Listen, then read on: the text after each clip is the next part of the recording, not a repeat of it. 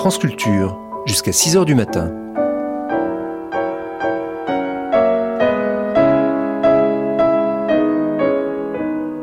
France Culture la nuit, une mémoire radiophonique. En 1991, Nicholson Baker était l'invité de l'émission de Claude Mourtet, Un livre des voix. L'écrivain américain s'entretenait avec sa traductrice à propos de son premier roman La mezzanine, une exploration minutieuse et inventive du quotidien qui lui valut l'attention de la critique et d'être comparé à Pérec et Queneau. Depuis, adulé par beaucoup et toujours animé par la même inventivité, Nicholson Baker poursuit son parcours avec, entre autres, Vox, une longue conversation érotique entre un homme et une femme par téléphone rose, le point d'orgue, dans lequel un personnage ayant le pouvoir d'arrêter le temps laisse émerger librement ses fantasmes dans un monde immobile, La Belle Échappée, un texte pornographique sous-titré par l'auteur Un roman grivois, dans lequel il s'amuse à critiquer l'approche moderne du sexe en créant des expériences érotiques sans limite.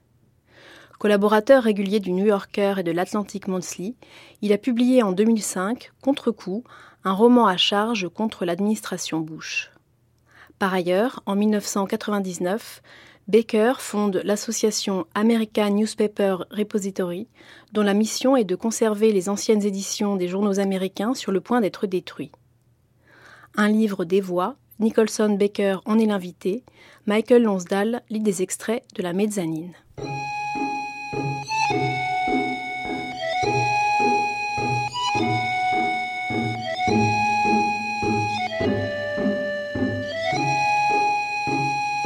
Sous une couverture de Peter Klazen, honneur à lui, c'est une curieuse histoire que la mezzanine de Nicholson Baker, édition Julliard, une histoire à la Pérec ou un canular à la Queneau.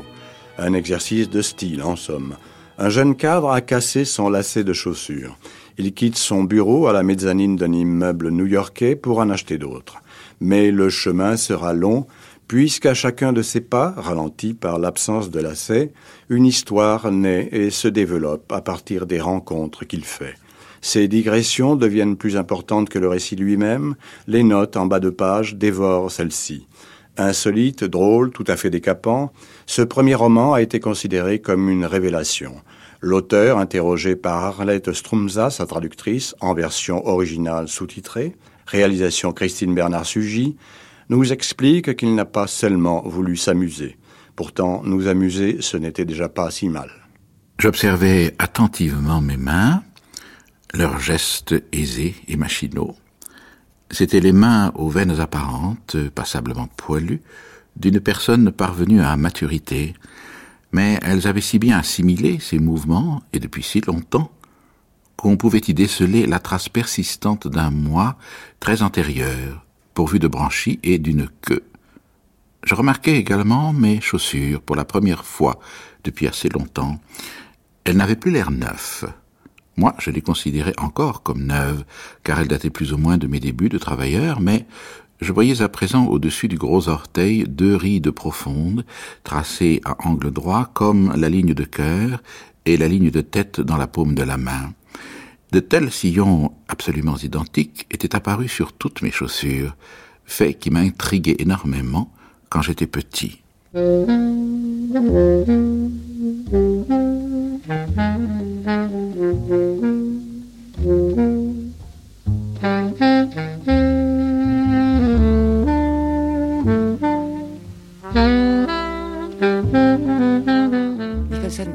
On peut lire Mezzanine à plusieurs niveaux. On peut croire que Mezzanine est une autobiographie. On peut croire que c'est une radiographie au scanner des États-Unis et surtout de New York. Ou on peut croire que c'est un essai sur le pouvoir de la mémoire. Qu'est-ce que vous diriez que c'est? I suppose I thought of it initially as a kind of travel book, but je crois qu'au départ, je l'ai considéré comme livre de voyage, mais voyage dans un sens beaucoup plus limité et enfermé. Une promenade en escalier mécanique plutôt qu'une traversée des États-Unis. Mais il y avait suffisamment à dire euh, sur cette promenade en escalier mécanique, suffisamment de niveau d'expérience dans cette seule période de 30 secondes pour remplir un livre. Donc il s'agissait bien d'un livre de voyage. Bien sûr, lorsque vous commencez à décrire quelque chose, uh, alors ces brides de souvenirs de flots et de mer s'accumulent et décorent l'expérience initiale.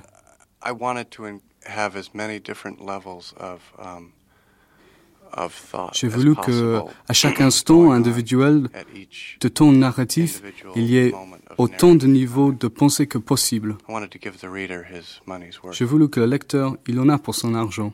Pendant mon heure de déjeuner, j'étais entré dans un Papagino, une chaîne où je mangeais rarement, et j'avais acheté un quart de lait pour accompagner le gâteau que je m'étais offert dans un magasin à succursales multiples sur le déclin, dans la séduisante perspective de passer quelques minutes sur le parvis devant mon immeuble, à savourer un dessert dont l'âge aurait dû m'ôter l'envie et à lire mon livre.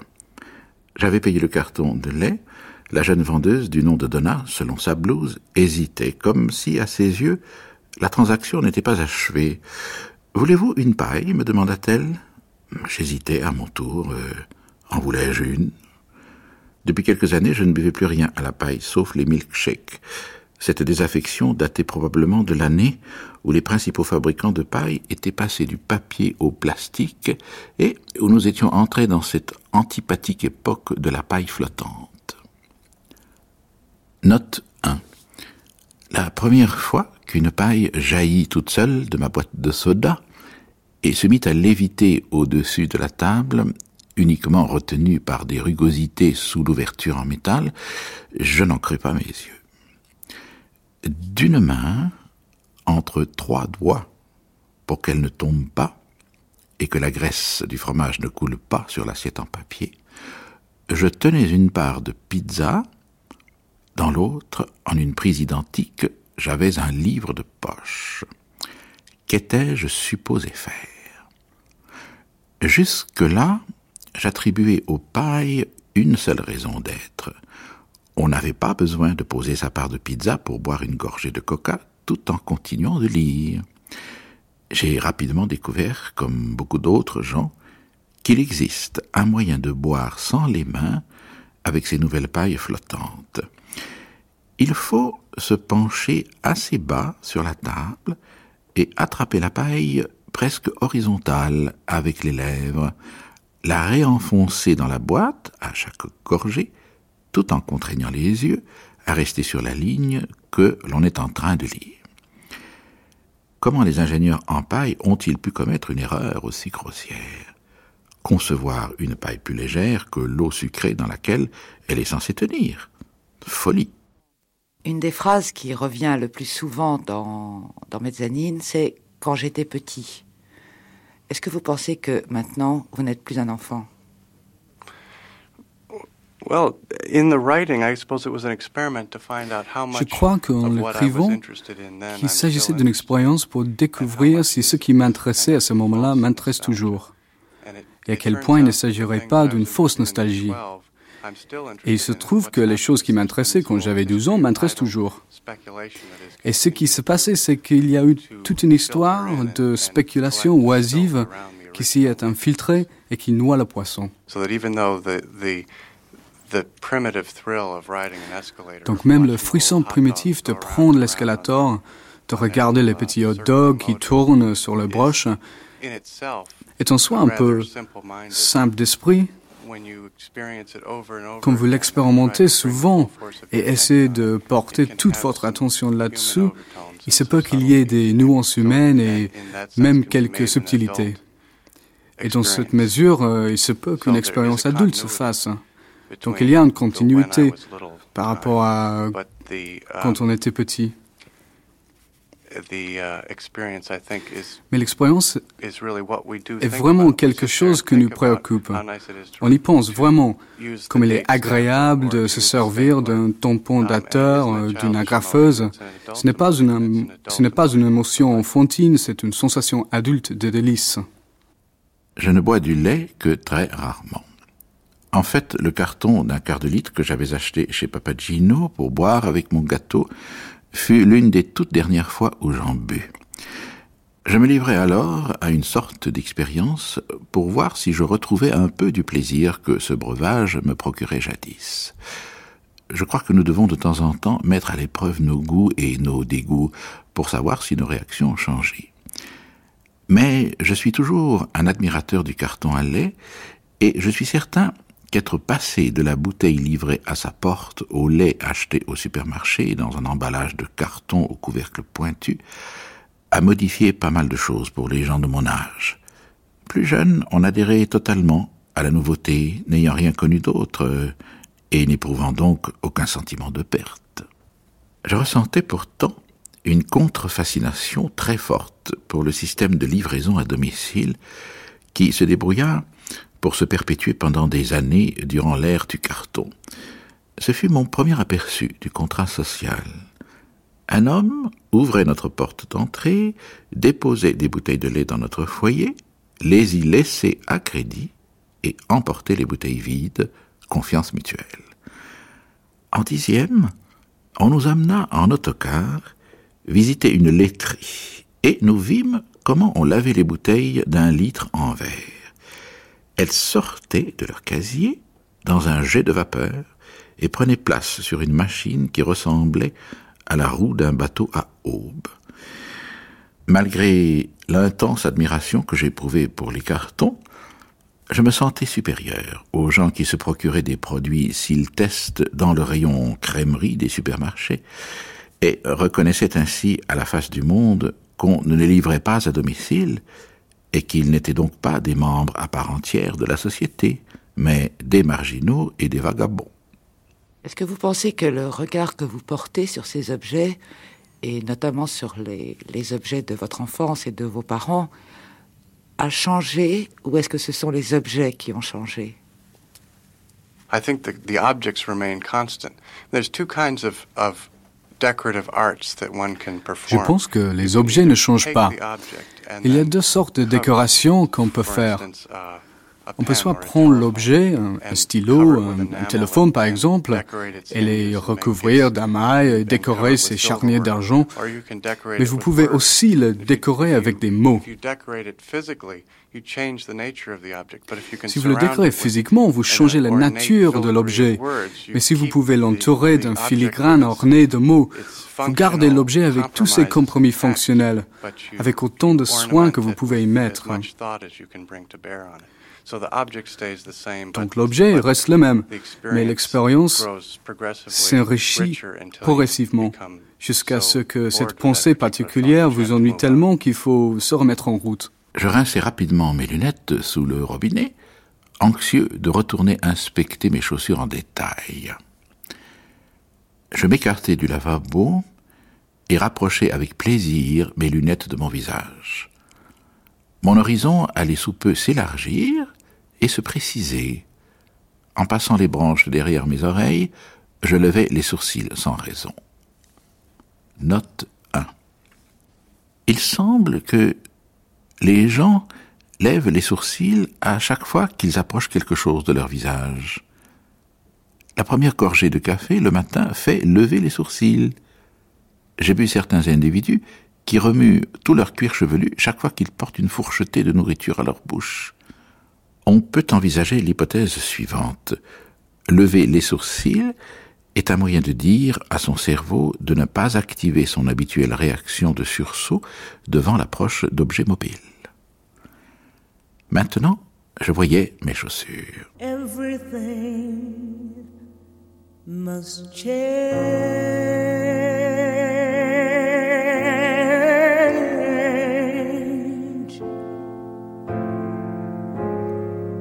Nothing stays the same. Everyone will change.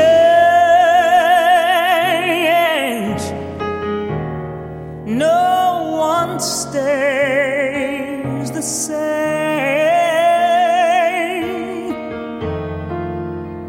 The young become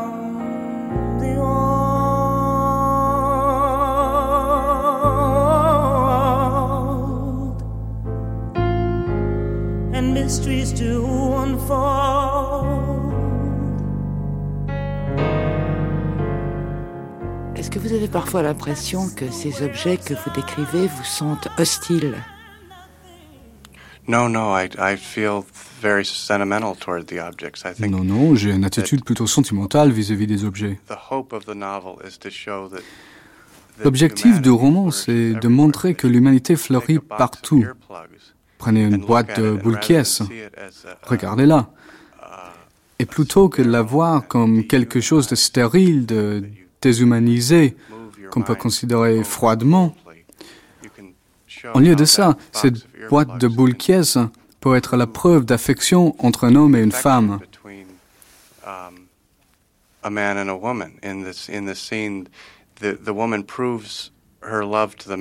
Il y a une scène où la femme prouve son amour pour l'homme. Elle prend une boule caisse avec une pièce, une pince à toast et l'insère dans son oreille à lui. C'est une façon de dire, tu vois comme je t'aime. Donc la chose peut être une preuve de notre vie sentimentale. Et de la même façon, lorsque vous évoquez vos parents et tout l'amour que vous éprouvez pour eux, c'est à travers les cravates de votre père ou la façon dont votre mère vous stupéfie en remettant un t-shirt à l'endroit. Mm. Yes, it, it, it seems too easy to say, oui, ça me semble trop facile de dire oui, j'aimais mon père, euh, ma mère était bien sympa, euh, super, euh, elle connaissait un bout sur les vêtements.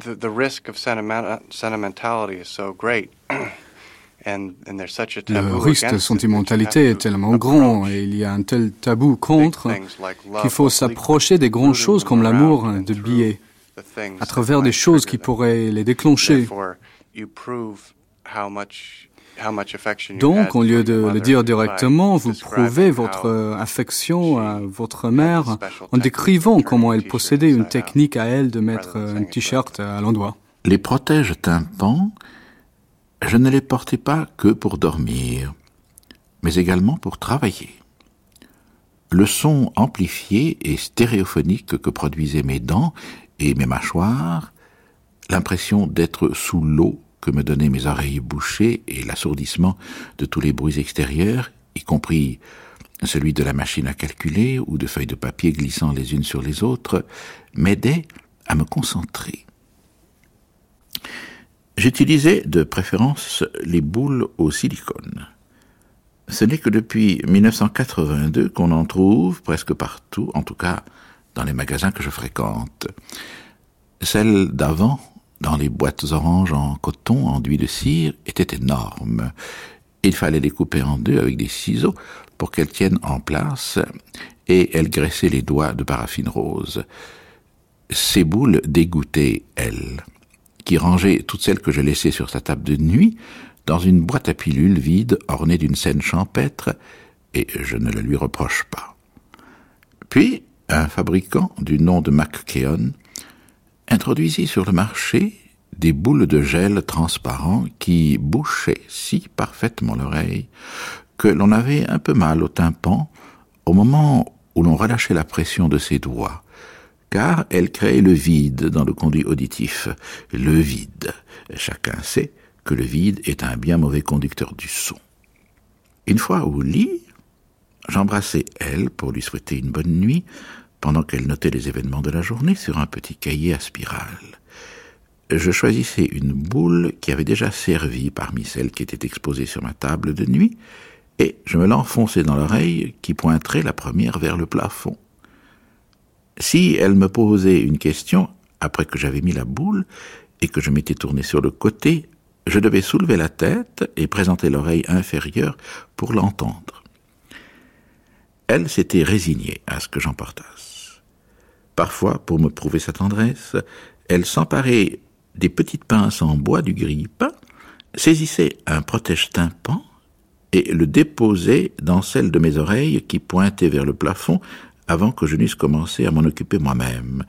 Puis elle l'enfonçait en place en me disant Tu vois, tu vois comme je t'aime. Vous parliez tout à l'heure de, l'amour de cette femme pour cet homme lorsqu'elle lui insère délicatement ces petites boules qui dans l'oreille pour qu'il dorme mieux. Et il y a une chose aussi qui est, très frappante, c'est que la communication qui existe entre elle et lui euh, le, symbole de ça que vous donnez, c'est qu'ils balayent leur appartement de la même façon le dimanche après-midi, au même moment.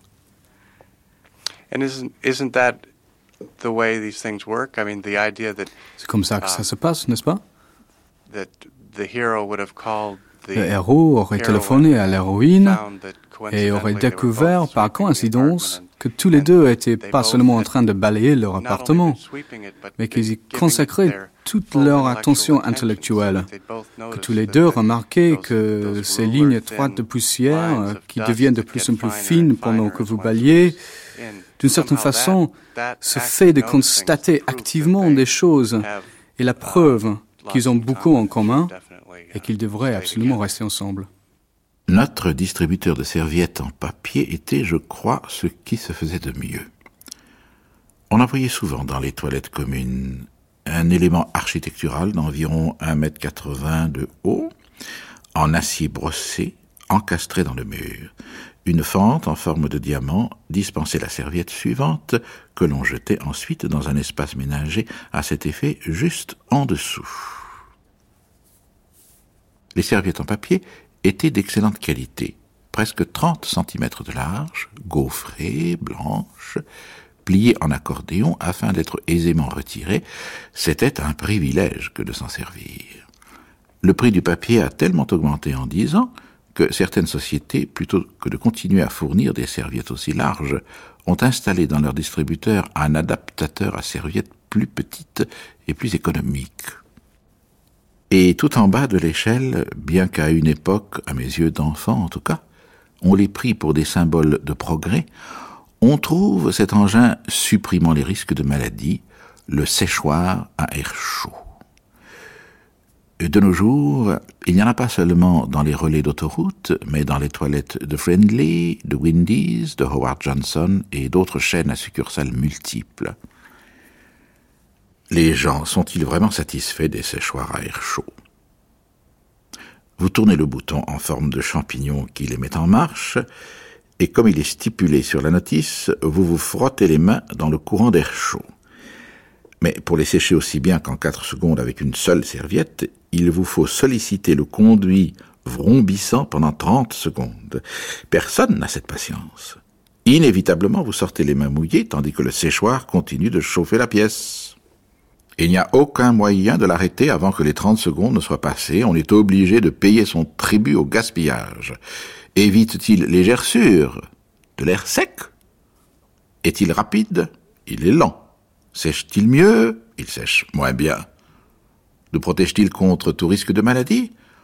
On s'enrhume plus facilement en appuyant sur la chaude coupole métallique pour le mettre en route qu'en tirant au distributeur un morceau de papier stérile qui n'a subi de contact avec aucun humain, en le frottant sur ses propres mains pour les sécher et en le jetant. Mais il y a plus grave. En passant des serviettes en papier à ces séchoirs aux conduits inamovibles, les chaînes de restaurants font mine de croire que les serviettes en papier ne servent qu'à se sécher les mains. Et c'est faux, absolument faux. Une serviette en papier vous sert à frotter la petite tache sur votre manche que vous venez de remarquer dans le miroir. Quand par de chaudes journées vous avez le visage luisant à cause de la chaleur de la pièce, à laquelle contribue d'ailleurs le séchoir à air chaud, et que vous désirez vous rafraîchir avant de commander votre Big Mac, que faites-vous? De désespoir, un désespoir réel, vrai, dont j'ai fait personnellement l'expérience, vous avez recours au papier hygiénique. On se livre à une telle débauche de papier hygiénique dans les toilettes équipées de séchoirs à air chaud que certains responsables des fournitures, qui s'étaient crus particulièrement malins et économes en passant au séchoir, sont tombés dans l'excès inverse dans le domaine des distributeurs de papier de toilette. Ils ont installé dans chaque cabinet de gigantesques engins de la taille d'un pneu de voiture pouvant contenir des rouleaux de centaines de milliers de feuilles. Quand on lit Mezzanine, où vous décrivez l'évolution de beaucoup d'objets et où vous dites comment ils étaient quand vous étiez petit et ce qu'ils sont devenus, on sent aussi quelque chose d'un déclin de ces objets. Vous passez par exemple de la, du merveilleux distributeur de serviettes en papier euh, au séchoir à air chaud euh, avec beaucoup de regrets.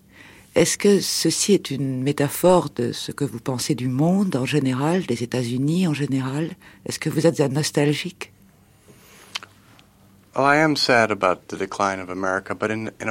Le déclin de l'Amérique me rend triste.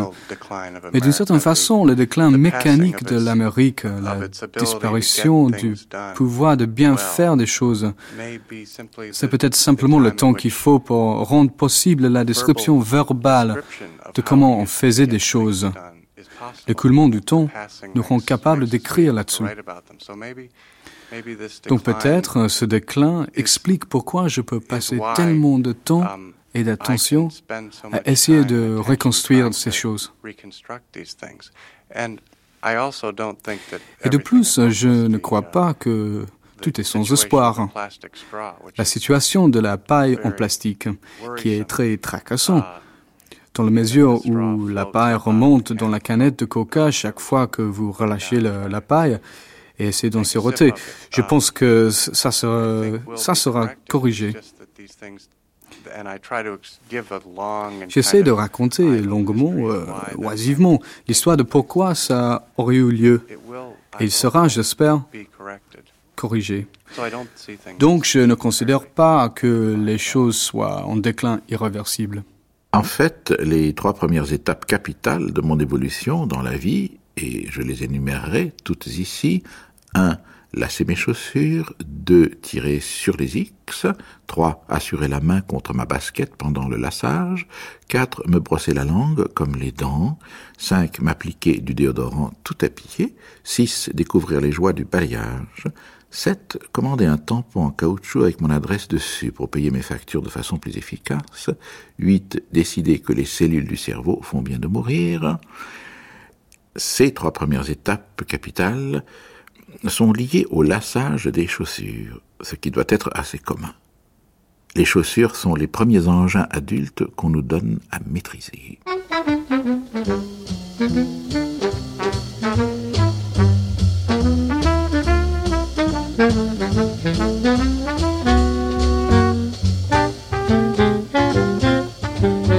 Ce qui m'étonne un petit peu, c'est de vous entendre parler d'une façon si intellectuelle finalement d'un livre qui est, si on, le lit normalement, absolument au premier degré de lecture et de description des choses.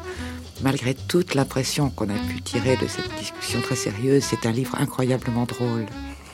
Est-ce que vous êtes d'accord avec moi? Il a uh, tenté d'être véridique, et au milieu de cette vérité, je me suis trouvé euh, de temps en temps en train de ricaner follement, faut le dire.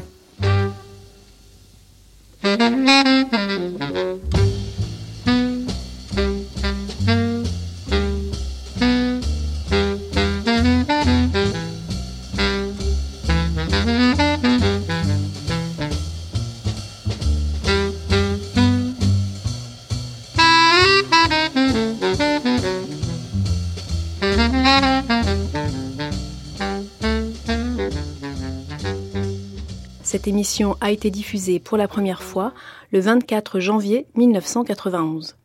Vous pouvez la réécouter durant 1000 jours et la télécharger pendant un an à la page des nuits sur le site franceculture.fr.